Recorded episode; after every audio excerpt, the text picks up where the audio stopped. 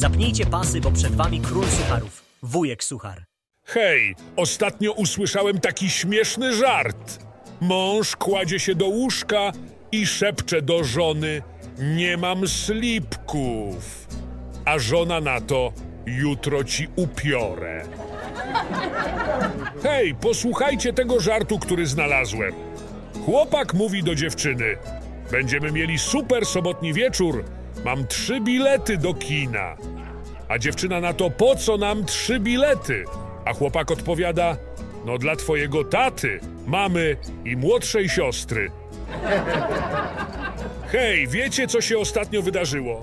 Marian i jego teściowa byli w dżungli i nagle wyskoczył na nich głodny lew. Marian bez wahania sięgnął do plecaka i wyciągnął parę najnowszych butów sportowych Nike. Teściowa była zdziwiona i zapytała go: Czy naprawdę myślisz, że będziesz w nich biegł szybciej od lwa?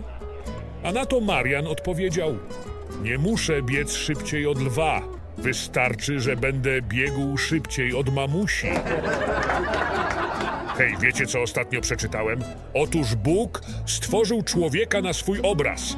Najpierw stworzył mężczyznę i był z tego bardzo zadowolony, ale potem postanowił stworzyć niewiastę. I wtedy rzekł Bóg: Ty się będziesz jednak musiała malować.